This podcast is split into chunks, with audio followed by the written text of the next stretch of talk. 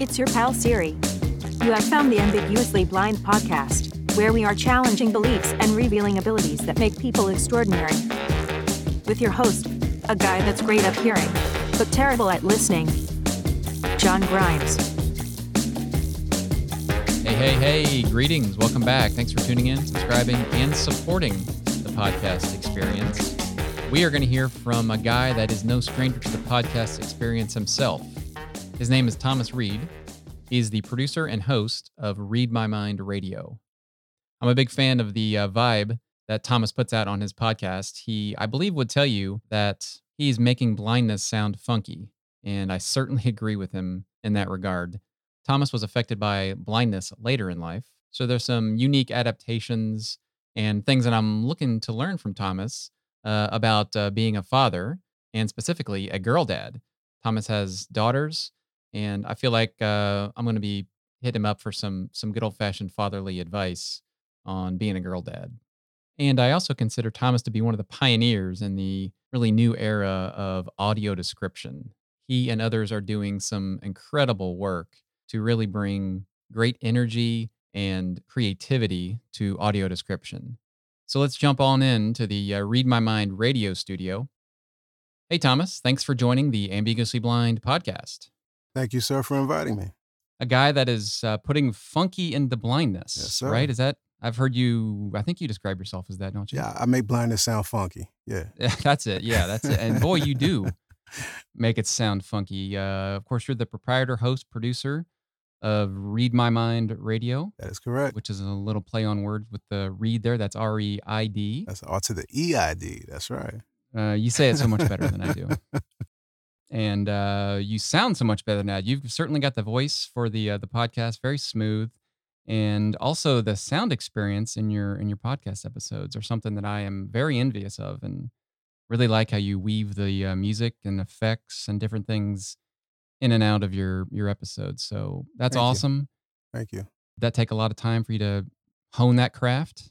Yeah, it took a while. Um, and it's funny because I think that came about. Well, I like sound. I like music. Um, I, I've considered myself. I used to be a bedroom DJ, so there was that element back in the day. Oh yeah, nice. I, I can relate to that. yeah, yeah, and and also because I did not have confidence in my ability to sort of just continue the conversation. Um, so I knew that I was going to want to edit my stuff out, my asking the questions, because usually it doesn't come out smooth, right? So usually it's like, uh, well, let me think. Um, uh, uh, you know, that sounds like no. Yeah. I'm gonna cut all of that crap out, and and then it was also just the whole storytelling, the whole making it. You know how sometimes you can talk to someone and they tell you a story, but they they started out in the middle and then go back to the beginning toward the end, that sort of thing. I'm like, hmm, I want to put this in order that it kind of occurred. Or Yeah. maybe do something else with it. Okay, wait, this part is really interesting. Maybe I'll lead it off. So so there's a little, you know, there's a little bit of that in there as well. And that was always a, an interest of mine as well. So Yeah, you and I have already experienced the ums and the ah from from the host in this case. So, uh, but the the listener guest. will will never hear that. So that's that's the good thing. that's the beauty of editing, man. That is the beauty of it. uh, it does take a lot of time though, but uh, at some point you get pretty good at it Yes. and um and and know how to do that. Also, I think the sounds and effects and things that you put in there can really, uh, you know, as you say, you talk to compelling people Mm-hmm. that are affected by disabilities, and and in my particular case and yours, blindness. Mm-hmm. And with that type of uh, with sounds and things you can really take a compelling story and really make it even more compelling you can make uh, the listener take the listener through the journey um, just like in a movie or something where it's uh, you know some basically some production value right so Absolutely. Absolutely. And sometimes when the person is telling you the well, telling me the story, I hear it. I hear it like that. I really do. I I'll, I'll be talking to someone, you know, just not not recording and we're just talking at a party or something and I'm like, "Ooh, yeah, I can I can I kind of can I hear the- this I hear the jam Yeah, now, exactly. yeah. I can kind of hear this under there, you know, or or insert this sound here like, yeah, yeah, so so you're no stranger to audio editing No, I've been doing it for a while. Been doing it for a while. So since uh, prop, well, so it's, it coincides with blindness. You know, it really does. Well, let's talk a little bit about blindness Yeah. to kind of set the table Sure. for what to expect here. So, when were you affected with blindness? So total blindness, I was affected in 2004 officially. And so I say total because I was born with retinoblastoma. And so that's a childhood eye cancer. And so I lost my left eye as an infant. And at that point, I had, you know, a lot of treatment and all of this stuff to save the right eye.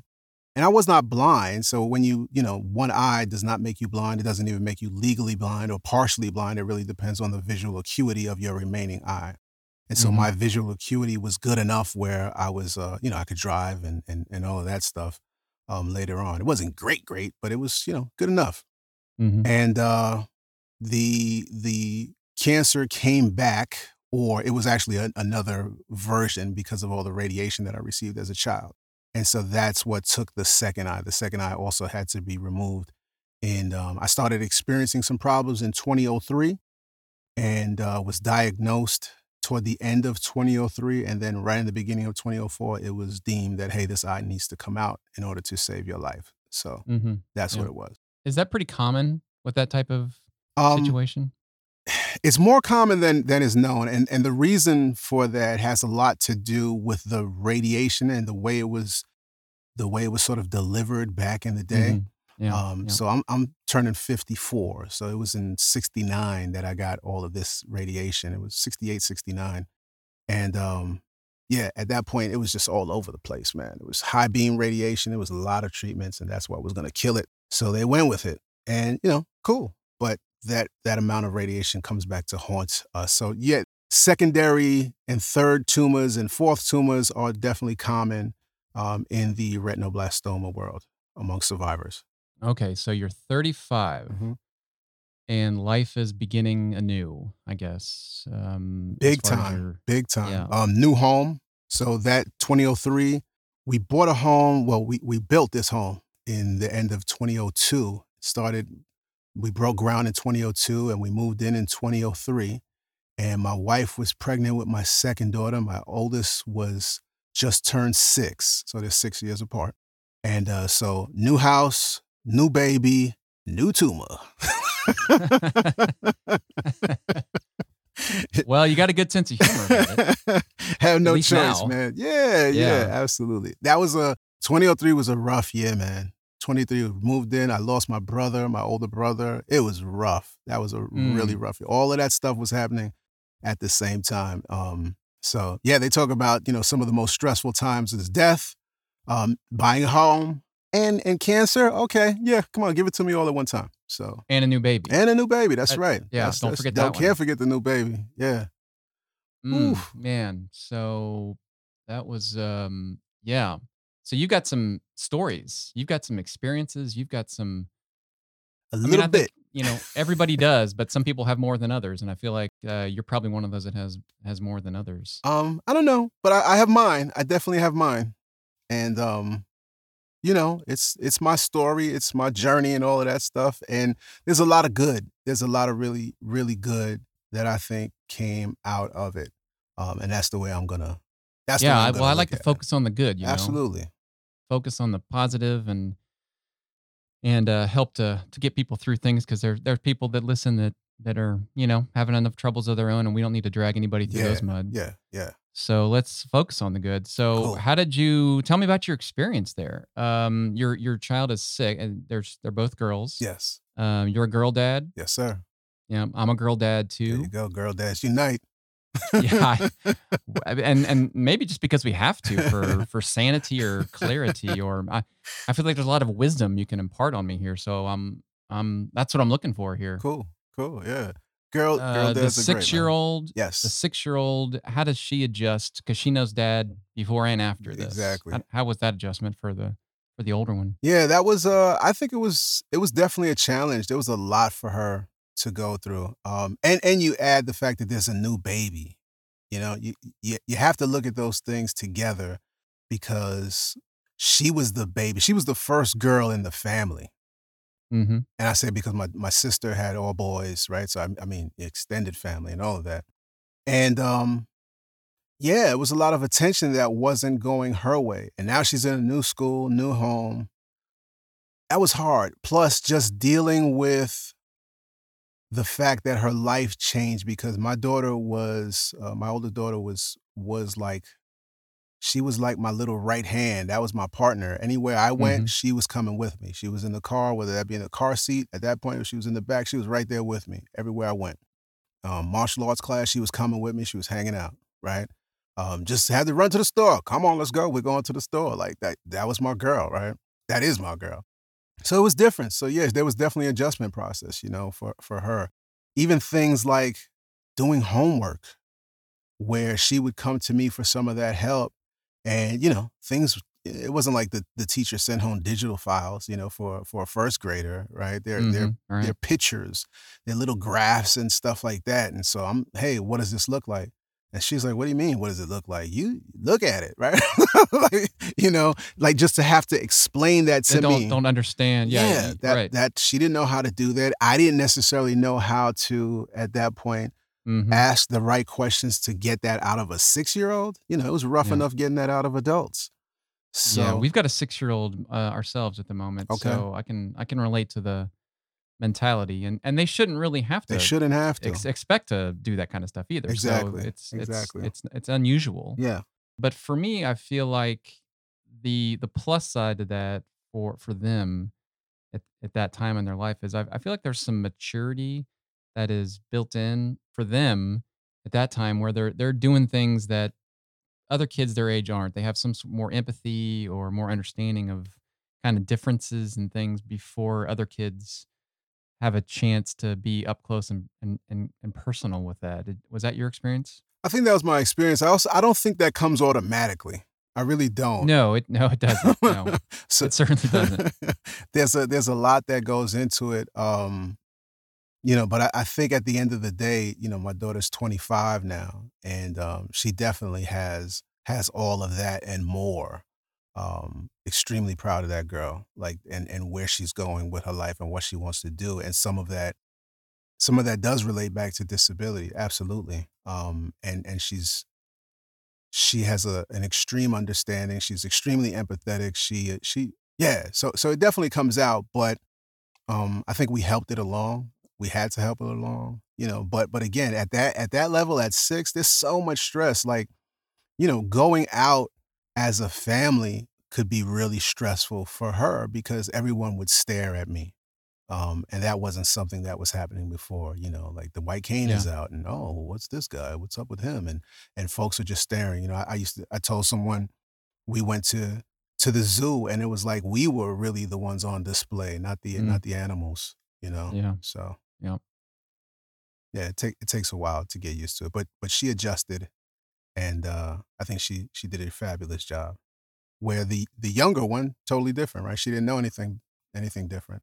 Yeah, that's where I was going next with the younger one. So now you've got the the infant, Mm-hmm.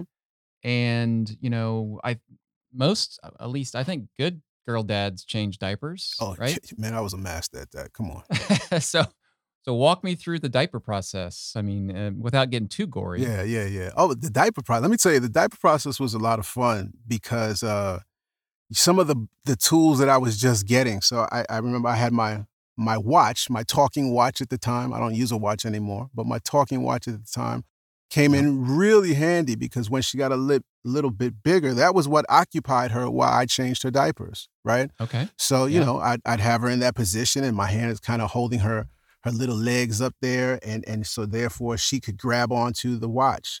And I'm telling you, to this day, I don't know if you're familiar with the watch, if they even still have it, but it was the one that you press it, and then there's the cuckoo, the, the cuckoo sound. Okay, yeah, there was a watch that you have, and it, it, it'll announce the time. So time is, or alarm on, alarm off, Mhm. right? So when she started to talk, she literally imitated that watch. So it was, I mean, very early. I can't remember how many months, yeah. but she would. I, I realized one day while I was changing her diaper, like, what is she saying? And she would go, "Coo coo coo." She was making the the, the sound, and then she would go, uh, uh, uh, uh, because the thing was saying alarm on, alarm Mhm. off, and it was just, oh my goodness, this is amazing. So yeah, I would I, that would occupy her time while I changed the diapers, and I got you know I was already pretty good at it because of my first daughter, but now doing it blind, yeah. So the only thing that I tell people is that I use way more wipes than other people might have used because I was going to make sure she was clean. Now, I don't think there's anything wrong with that. Absolutely That's- I not. can relate. I, I, I, like my wife would do it.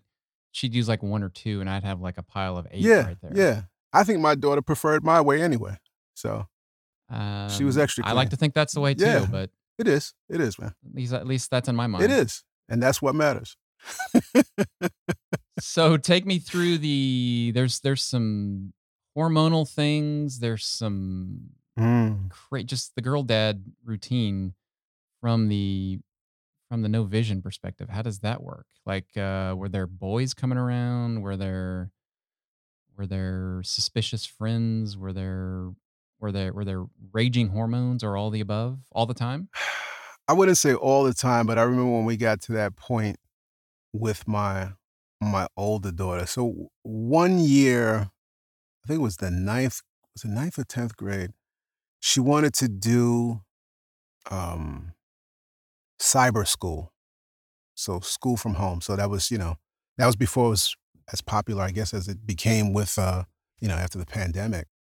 mm-hmm And so we signed her up. I was like, You sure you want to do this? She really wanted to do it. I said, Okay. Now I was working from home ever since I lost my sight. So I was I was very appreciative of the fact that my company tried to keep me employed there and and whatever. That was a whole nother story. But I was working from home. And I think that was a real blessing in terms of my relationship with my daughters. Because when they came home from school, I was there all the time. And they would come in and tell me about their day. That my office was the place where they would hang out. So Mhm. the year that my daughter did cyber school, and the only reason she was able to do that is because I was working at home, and that was part of the thing. Somebody has to be there with you, right? mm-hmm Man, that was rough because we were in each other's space that whole day, right? mm-hmm. And so that that was rough, and that happened to coincide with those those hormones. So that summer, she was actually decided that she wanted to go back to to the high school, and but that summer it seemed like you know was the summer where the boys started getting taller, their voices were changing, and so she didn't see them during the school year, but she saw them in the summer. And this one day she came running inside the house, and she was like, "Daddy." I saw such and such. Daddy, he got muscles. And I was like, oh, well, I won't curse, but I said, oh, beep, right? and so I'm trying to keep a straight face and not show any emotion here because I don't want to show Mhm. that I'm being affected. But inside, man, I am, I am screaming. Okay, I'm now do you know this guy um, yeah, I knew who he was, and it's fine. It, it Okay. didn't even matter. It just it was a guy, and now she's thinking he has muscles, right? yeah yeah And he's I daddy, he's tall and he got muscles. And just the way she was saying it, I'm crying inside. Man, I'm like, no, my baby, what are you talking about? Right? And so then I had to also, you know, stop. And I was cool. She said what she had to say, and then she runs off and she does what she wants to do. I run, get on the phone, call my wife screaming, help me, help me. This is what just happened. My wife is hysterical. She thinks it's funny. It's not freaking funny, okay? But the only thing that I can say that I did good is that I didn't show that emotion because Mhm. then she knew she can actually come and talk to me about that type of stuff. Mhm. And so that would be my advice. Like, dude, if when that when those emotions um, when those hormones start raging, you want them to come and talk to you about this type of stuff because you want to be able to, you know, help her out. Say, okay, yeah, this is normal, whatever, blah blah blah blah blah. Um, and so the whole the whole thing through the dating, all of that, you want to be able to to be there for those conversations. And um, so I think I, I, I'm very happy that that was the that was the case. And uh, yeah, yeah, that's that's that was my my first experience with those raging hormones. I've heard people talk about it just in general. And I've heard that too, that maybe even keel and, um, you know, in one ear, out the other for the most of it, because a lot of it is they don't even know what they're saying or what they're Yeah. doing. And if you can just kind of wade through those waters, now obviously you got to have some bumpers in there to make sure nobody does something crazy. Mhm. But, you know, for the most part, just uh, take it as it comes and, and ride the waves as best you can, kind of kind of thing. Yeah, yeah, yeah. Ride the waves. Um, just be there to listen. These are the things that I've learned having daughters, and that makes sense. Um, and and things that I was not doing at first. You know, being the the man, you want to fix everything yeah. and fix all Fix those. Problems. just- yeah. Yeah. And and when my daughter one day said, "Daddy, I just want you to listen to me," I said, "Oh snap! Smack on the head." And and that's what I did. And so even even to this day, if there's a time where I start to talk too much, and I notice that she's starting to shut down or something like that, am I supposed to be just be listening? She said, "Yep." And I said, "Okay, dokie, you got it." got it. Yep. Got it. so that's a that's to me is a very valuable lesson. I wish I had that one very young, you know, because that that helps with our marriages too, guys. It sure does. Yeah. Sure does. So I don't know if there's a tip jar or something that we need to be putting Hey, in yeah. on, for you on the for the advice thing here, but yeah, that's that's cool. If it helps somebody, man, it's all good. Yeah. Okay, so that's good parenting advice. I think for anybody, but Mhm. especially well, I don't know if it's especially good for, for visually impaired parents or not, but it's it's good advice for for any parenting, I guess. Well, the communication aspect, when you talk about visual impairments, I mean, that that's a a big thing that just gets uh, exacerbated there. That whole need to communicate, and I and I know that from my own relationship. You know, my wife is my wife is someone who communicates with her face. She doesn't have to talk, and I knew her language. Um, Yep. and so now I can't see her face. And meanwhile, and then you know she's she's relying on that, and so she would just like, no, you know how I feel. No, sweetheart, I can't tell how you feel right now. I need you to Mhm. communicate. You're gonna have to talk to me. You're gonna have to say these things that normally went unsaid, right? So yeah, that that's a that's a huge deal. That's tough too. And, and I experience that with my kids where I'll ask a question and they'll shake their head Mm, yeah, or they'll I you know, make some other sort of visual Yep. answer Yeah. basically. And that's where I kind of have to explain, you know, I, I can't see your hand. I don't see what yeah, what your head's doing, what you're smiling. I can't tell.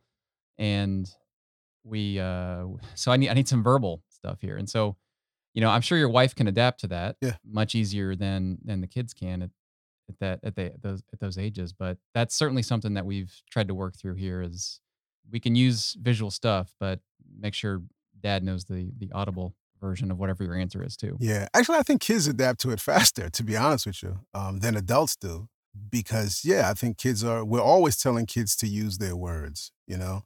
Yeah. Um, uh-huh. So I, yeah, I think I think uh, my oldest daughter, my youngest one, she was always using the words. I said, like I said, she was she was mimicking the watch.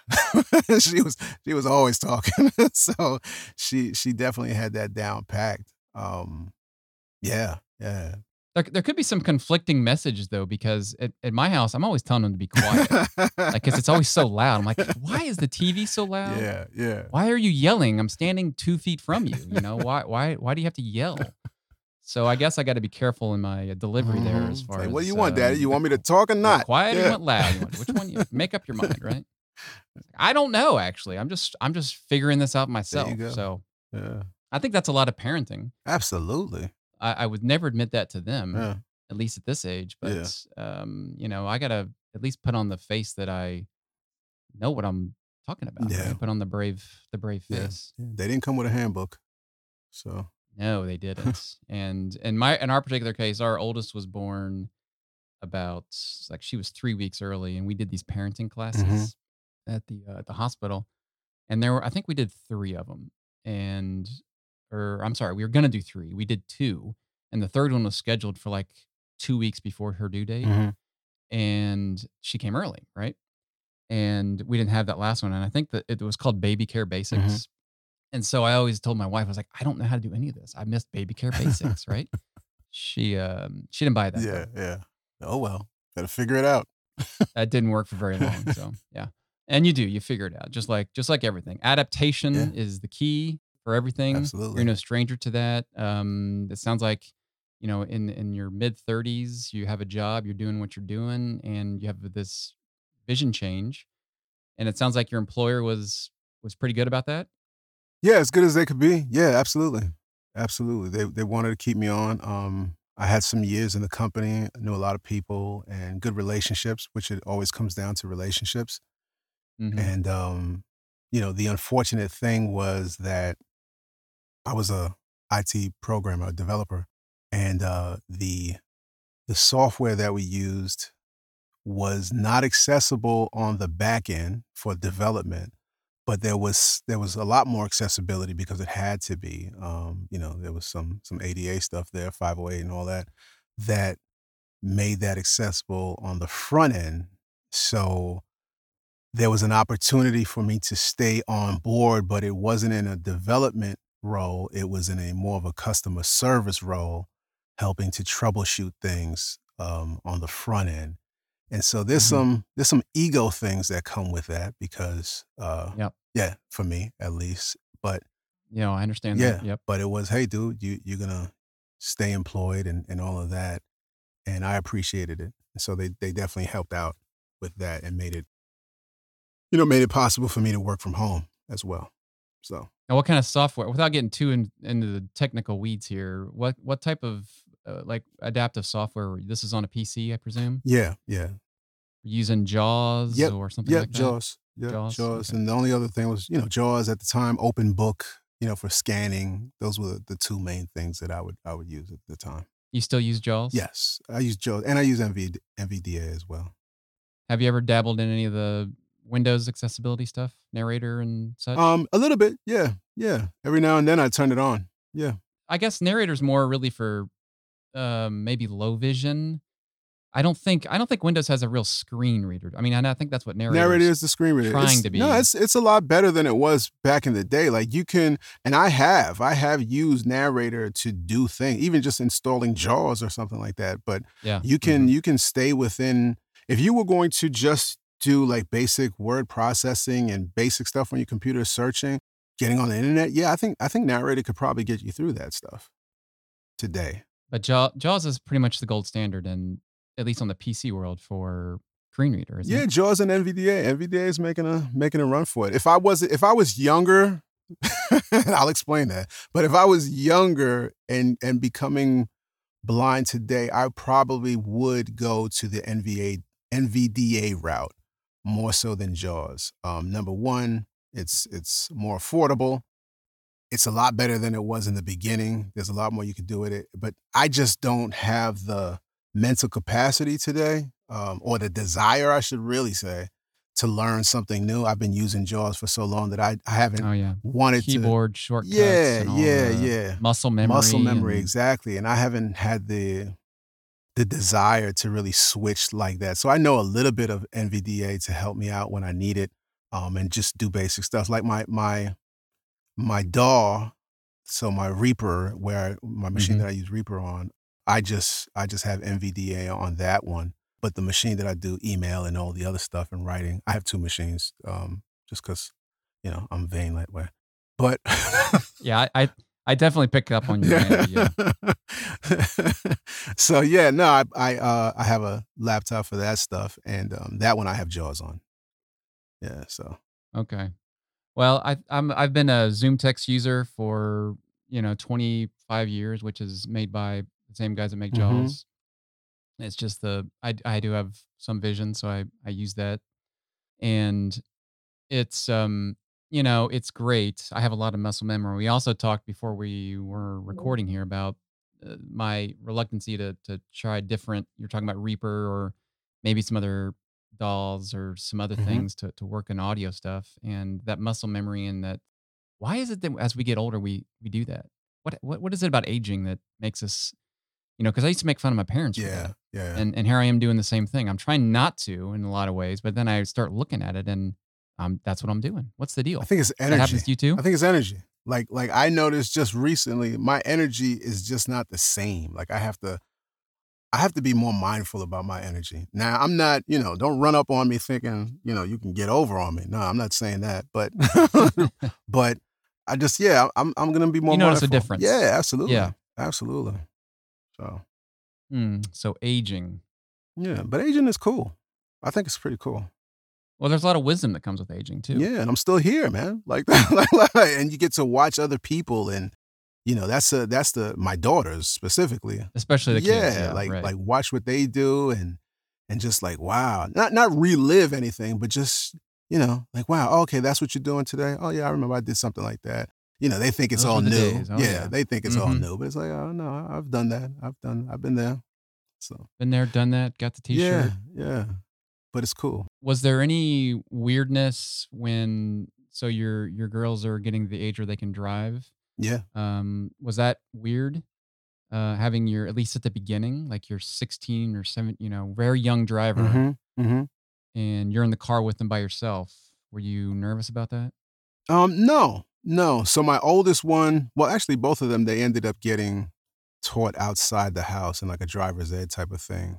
Well, that's good that you didn't teach them. Well, no, but I did. Let me tell you. So my my my youngest one, this was fantastic because it ended up being during the pandemic that she was learning how to drive. And so we live in this community and during the pandemic no one was outside, right? Oh yeah. okay, And so yeah. legally, she's not supposed to just be driving with me at that point. But allegedly, we did. Okay. I'm not saying we did. the key word, yeah. allegedly, we were out there every day for like two hours just driving in our community and Mhm. practicing. And I would give her little tips and, and stuff like that. And that was fantastic, man. That was like, wow, that's that's the closest I'm gonna get to being able to teach my kids how to drive. But it was just like, this is fantastic. This is this is Perfect great. timing. Yeah, it was it And was some great bonding. opportunities there with Absolutely, man. Absolutely. So even the days I didn't want to go out, I used to say she's kidnapping me, and she would kidnap me like you know six o'clock. Come on, let's go, and, and you know hold me hostage till like eight o'clock. At a point, I was like, come on, we we don't need to be out for two hours, you know. But nah, it was it was fun. That's Yeah, awesome. That's yeah. awesome. But she also got training outside of the She did, she did, she did. Well, that's but good. she's uh, she likes to drive more than my um oldest. My oldest is not that crazy about driving, but the youngest one, yeah, she's ready to jump in there and, and go um and just drive. Yeah, That had to come in handy yeah, it's cool. for you. And you know, so one of the things that my wife is incredible, and I don't know how I would do anything that that we do without her. She's the she holds everything together. She's the key to this this this family. But I know that it it adds uh, an extra level of stress when we have one driver in the house Mhm. and we've got four, well, five people that possibly need to be at different places at, at the same time. Yeah. And just the mental jujitsu that she has to do to understand that and then actually physically do those kind of things. It's it's really quite amazing what she does and, and how she does it and how graceful she is when she does it. So I think it might be good for us to have some extra drivers in the Yeah, house no, yeah, absolutely. someday. Yeah, yeah. I'm not wishing that time away, say, but yeah, you got you got some time yeah, to go. I'm, I'm not. Yeah, but we have a pretty good network of uh, a lot of family near us and friends that, that all help us out. So that that's great. But it may it may be good to have an extra. It'd be nice to have an extra driver in the in the Mhm. house. Mm-hmm. Yeah. Yeah, no, it, it definitely came in handy a, a bunch of times. Now she's away at school, but when she was here, yeah, she would definitely help out with my wife and, and stuff. So so my wife is the one who got most of that help. You know, there there was a time when she started to drive. I was like, okay, so you're gonna take me here, here, and here. She's like, no. I was like, oh, okay. oh well. Yeah. okay, well, Nah, then I'm there's playing. that too. I'm Yeah. yeah. She's cool. They they're great. They're great. Okay, and at some point, uh, professionally, you got more into the audio side of things. You got into, I, well, I think ever since the beginning, were recording and, and DJing in your room or whenever that was. And then when you grew up, or as you start to grow up, or maybe you're still growing up like me, um, you get really into audio. You, what was the impetus for the starting of the podcast? So the podcast came about. So I was really creating stuff. I was doing audio for um a the, the Pennsylvania Council of the Blind. So I was I was very involved with advocacy after becoming blind Mhm. And uh producing stuff there, sort of internal things. But the the podcast came about after I re- I received a um a new voice a association of independent association of independents in radio new voice scholarship and so that was to the third coast festival which bills itself like the grammys of radio slash podcasting at the time Okay, well that sounds pretty yeah, cool. it was definitely pretty cool. Um, and so during that, I met a whole bunch of folks within the radio and podcast industry. Um, at that time, I thought that that was the route that I wanted to go, and so you know, to to produce radio pieces, um, informative stuff, you know, narratives and, and things like that. So the This American Life type stuff. And um, I met this person who later sent me an email about Gatewave Radio in New York, who was looking for folks to make new content for their radio reading service. And so it was a blindness thing, right? It had to do with blindness. And I was annoyed because they only sent it to me. And the request did not say they were looking for blind people. They said they were looking for folks to create content. Um, so I had a little, I was a little annoyed by that. You know, I was like, why you only send it to me? You know, this is just because it's blind. So you got to send it to the blind guy. Yep. So I got over myself, got over my emotions. I worked through it. and Yep. Yeah. yep, You have to do you that. have to do that sometimes. And I saw it more as an opportunity um, to actually start to create more of the content that I was creating at the time and, and doing more more things. It ended up being really cool because I worked with who also volunteered. That that organization consisted of people within the industry, so folks who worked for CBS, television, radio, and I was, you know, one of the producers that I was working with was a producer for CBS News. And so I, I got to work with these people and they liked the stuff that I was producing. They told me this is good. Like this is this is really good. And so that gave me some, you know, a little bit more confidence, right? And so the Mhm. things that I was creating there, I had no way to no way to share it. So I decided to put it on my blog. And I had a blog at that time called Reid My Mind. And um, where I used to just write and just share some things that I was that I was experiencing and all of that. And uh, that's why I just called it Reid My Mind Radio because they were just audio files that I was sharing at the time. It wasn't a podcast um, initially. It was just sharing these audio files out there. And a little bit after that, in 2015, I decided, well, let me make it a podcast. And and I went through the, you know, the iTunes and all of that stuff to actually make it a podcast. So Yeah, it was a little different back in those days too, because I, I did some podcasting uh, around 2008 and 9, and it is dramatically different today than it, it was back then. Yeah. A lot more services. And well, I mean, podcasting's probably the, I don't know, everybody and their and their mom has a podcast. now, everybody so- and their mom and their mom's friend. Yes. yeah, yeah. And they and your, their mom and their friend talk about stuff that really nobody wants to hear, but they still talk about it, right? Yeah. Why shouldn't they? That's Yeah. good. Get it get it out there. Let's uh let's just just float all the ideas out there. Somebody may find it entertaining. Well, I certainly found your podcast entertaining, you. and there was one particular episode I will point to. Um, I can't remember when it when it was, but I heard it about eight months ago, probably, and um, where you literally do you start the episode with uh, you read my mind, and my mind being anybody listening, where you take us through a little magic trick that you do. Yeah. So I don't know if you remember which one that was, but I would I would point. I'll, I'll link to the podcast in the in the show notes here, so people can link to it. Do you remember approximately when that episode was? I think you know what I'm talking about. Okay, yeah, yeah, that was young, gifted, black, and disabled, um, and it was Blind Girl Magic. That was the one. So I tried to do a yes, that sounds. yeah, I tried to do a little bit of an intro that ties to magic.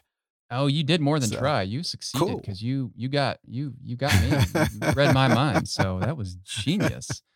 So we'll link to that episode in particular as well, so people can can check that out. I think it's a good intro into into kind of what you do over there. Cool. and that's one of the kind of segments you do, or maybe I don't know how you want to call it. You're in seasons, That's a and you yeah, do different. season. Yeah, yeah. You you do different kind of um, like you have a section or grouping of podcasts called Flipping the Script, Mhm. and a lot of it is talking about audio description, which is something else I wanted to talk to you about. You are pretty big in the audio description world. I I think that you're somewhat of a pioneer here, at least kind of in the Wow. infancy stages, as as audio description is something that's really important and has, has probably been around for longer than we than I would expect, but certainly not where it needs to be. It, eh, there, there's a lot of area for improvement, and I've talked to a few people on the podcast like yourself that are really doing some tremendous work to make audio description better than well better is, a, is a, not really the word but better than lousy which it has been and then really eh, bringing art and creativity and passion into it to make it really something that's not just we're not checking the box Mhm. because we have to do this. We're now you've got people that that really put their heart and soul into this, and and that's what you're doing, and I appreciate No, that. I I appreciate that, and if I'm going to accept the pioneer thing, I would say that yes, it would it would be about this resurgence, um, this era, right? This this latest era, and if anything, I, I would say I appreciate the pioneer. I'm not, you know, whatever you said it, so I'll take it. But but but I'm not necessarily saying that about myself. But you know, I'm I'm really yes, I I am one who is a proponent of the creative, looking at audio description from the creative aspect, not just the compliance aspect. And and I'm very big on uh, blind and low vision people being involved in this in this art, in this process, in any any aspect of the process that they so desire. And I think the industry needs to make room um, for us because we're taking it and and I think there's a lot of people right now who are saying, no, we're gonna take we're gonna take over, not take over, but we're gonna take our place. And and that is not necessarily new, right? There have been blind people involved with audio description since its inception. And and so folks I think have not known that. Um, folks may have forgotten that.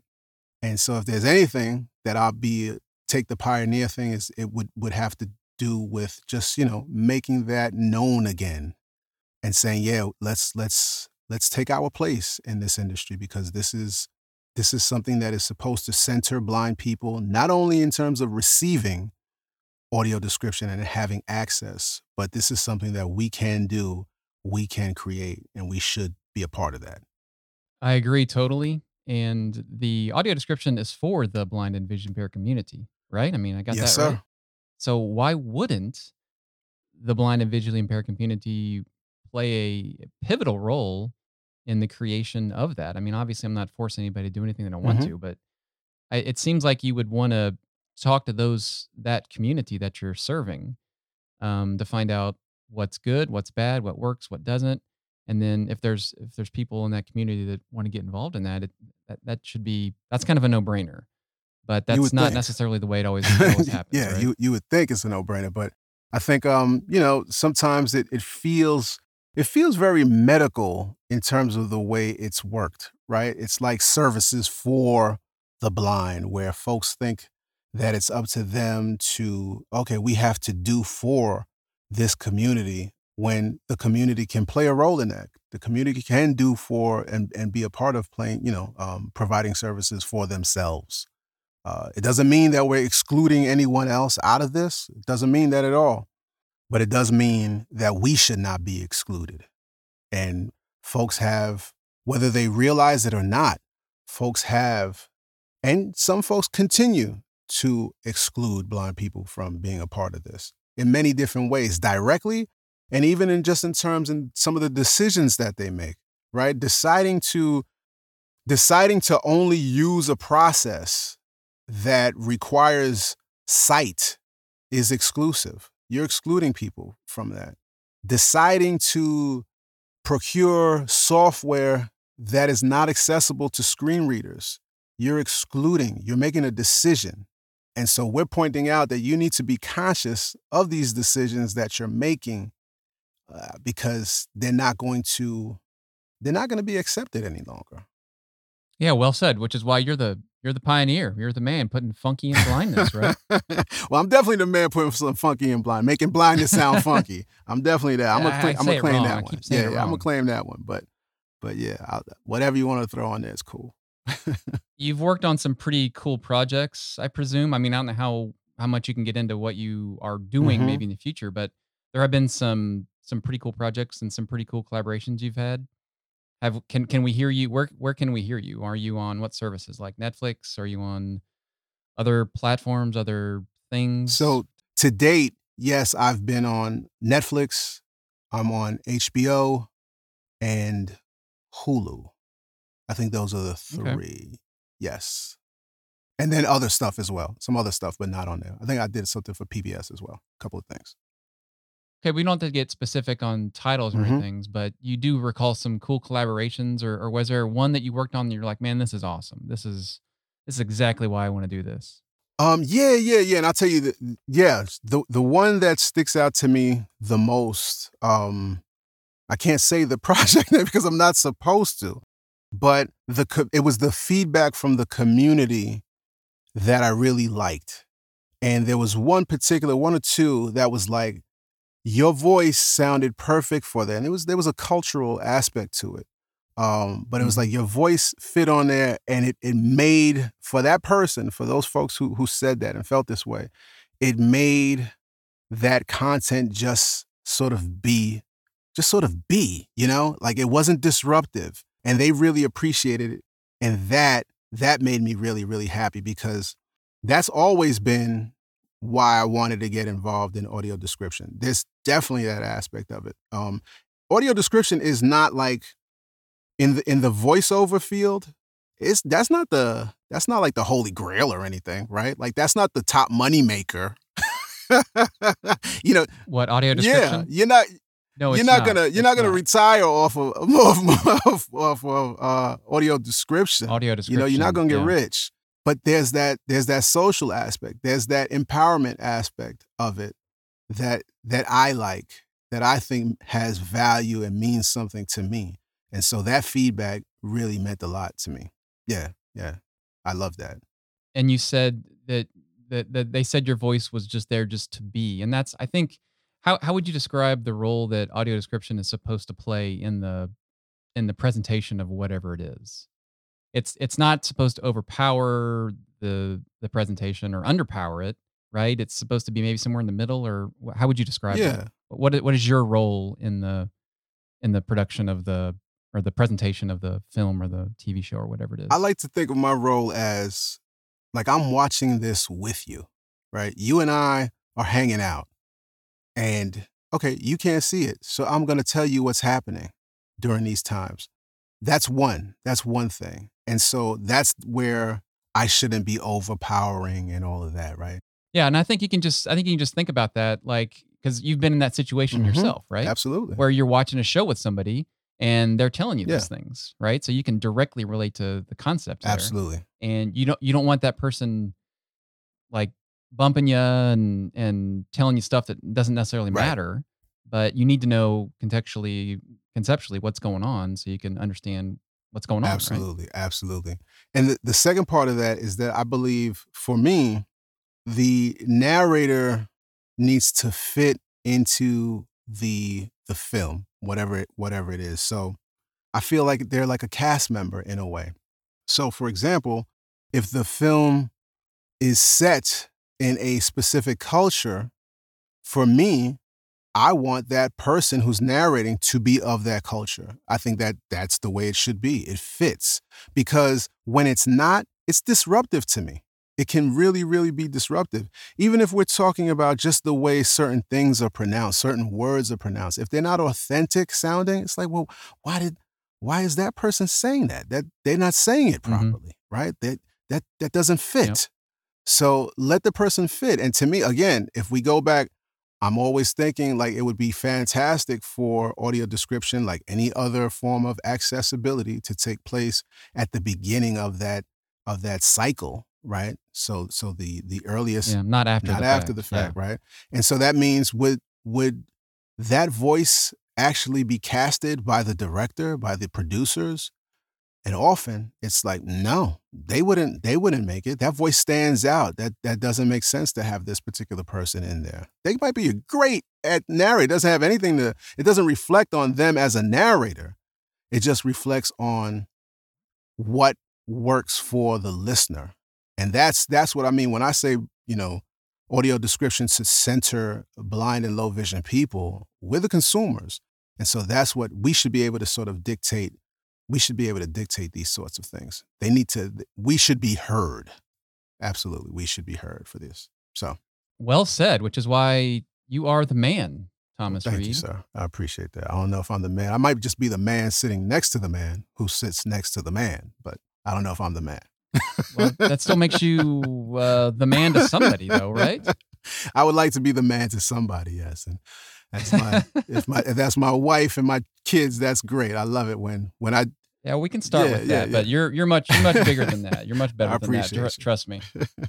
Uh, so do audio description? Do those show up in the credits for uh, those projects? They do. They do. They you know, as the as the describer, we get to announce it. You know, that's the that's the fun part. Man. Okay. When you get to announce that, that's absolutely awesome. But it doesn't happen all the time. Sometimes they're excluded for whatever reason.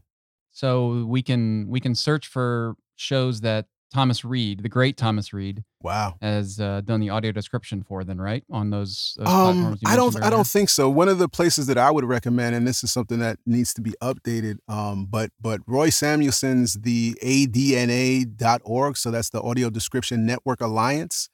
Um, they're serving like he created that with uh, with the idea of sort of being the IMDb of audio description. And so you could go there and search up uh, my name, and then some of my credits come up. Uh, not everything, but but a list of the credits come up. Yeah. Okay, awesome. Yeah. I know Roy. We'll link to that in the show notes as well. And we've already got a link to your podcast. Is there any anywhere else somebody needs to go to find Thomas Reid? Uh, come to my house, but that's that might not be appropriate. Yeah, that's probably so we'll just stick with the digital yeah, the digital stuff. stuff. There's there's one other digital thing that I would like to mention because um, some folks might be interested in this. Um, working on a project, and it's all around podcasting, and we're we're still sort of looking for folks who are interested in either consuming or creating content that is specific to disability. Um, so disability podcasts. And we are trying to, we're working with a project. I'm working with um, friend and colleague, the amazing access artist Cheryl Green. And she and I are creating what will be a portal for consumers and creators to sort of find each other, right? So, disability podcasts, those who are interested in that, to sort of find out, hey, what is this podcast all about? Or I'm interested in a podcast about XYZ that relates to disability. And they're going to be able to find that that type of stuff there. We have a survey right now for both podcasters, those who potentially want to start a podcast, those who may have had a podcast at some point but gave up for whatever reason. We want to know what are some of the what are some of the issues you're facing uh, because we want to provide training. We want to provide some uh, resources, right? But mainly for those who are creating podcasts. But then we also have a section of that survey that is about the listener, about the consumer, because you can also be a transcript reader, right? We're looking at, at all people trying to be inclusive. What is it that you're looking for out of podcasts? And and so we would love to get folks to kind of come on over there. And I'll send you the link. It's https colon slash bit.ly, bit dot ly slash pod access, P O D A C C E S S. The P O D and the A are capitalized. Okay, so we'll link to that below as well, and you can follow that. I'm a Yes, you should fill out the survey. Yeah, well, is one of the answers I have too many kids? Is that That- something you guys can help me with? we can't we might not be able to help you with that, but you never know. We might be able to that might be something we should know about. You know, we could have babysitting services on. okay, yeah. Thomas, it's been a lot of fun. Uh, again, we'll have all those links down below. It's been a lot of fun uh, chatting with you and getting to know you. I appreciate what you're doing Thank you. and uh, look forward to uh, connecting with you again down I the road. appreciate it, John. Thank you so much. Thanks for spending time with the Ambiguously Blind podcast. Please rate and write a review wherever you subscribe, and connect and share with us at ambiguouslyblind.com.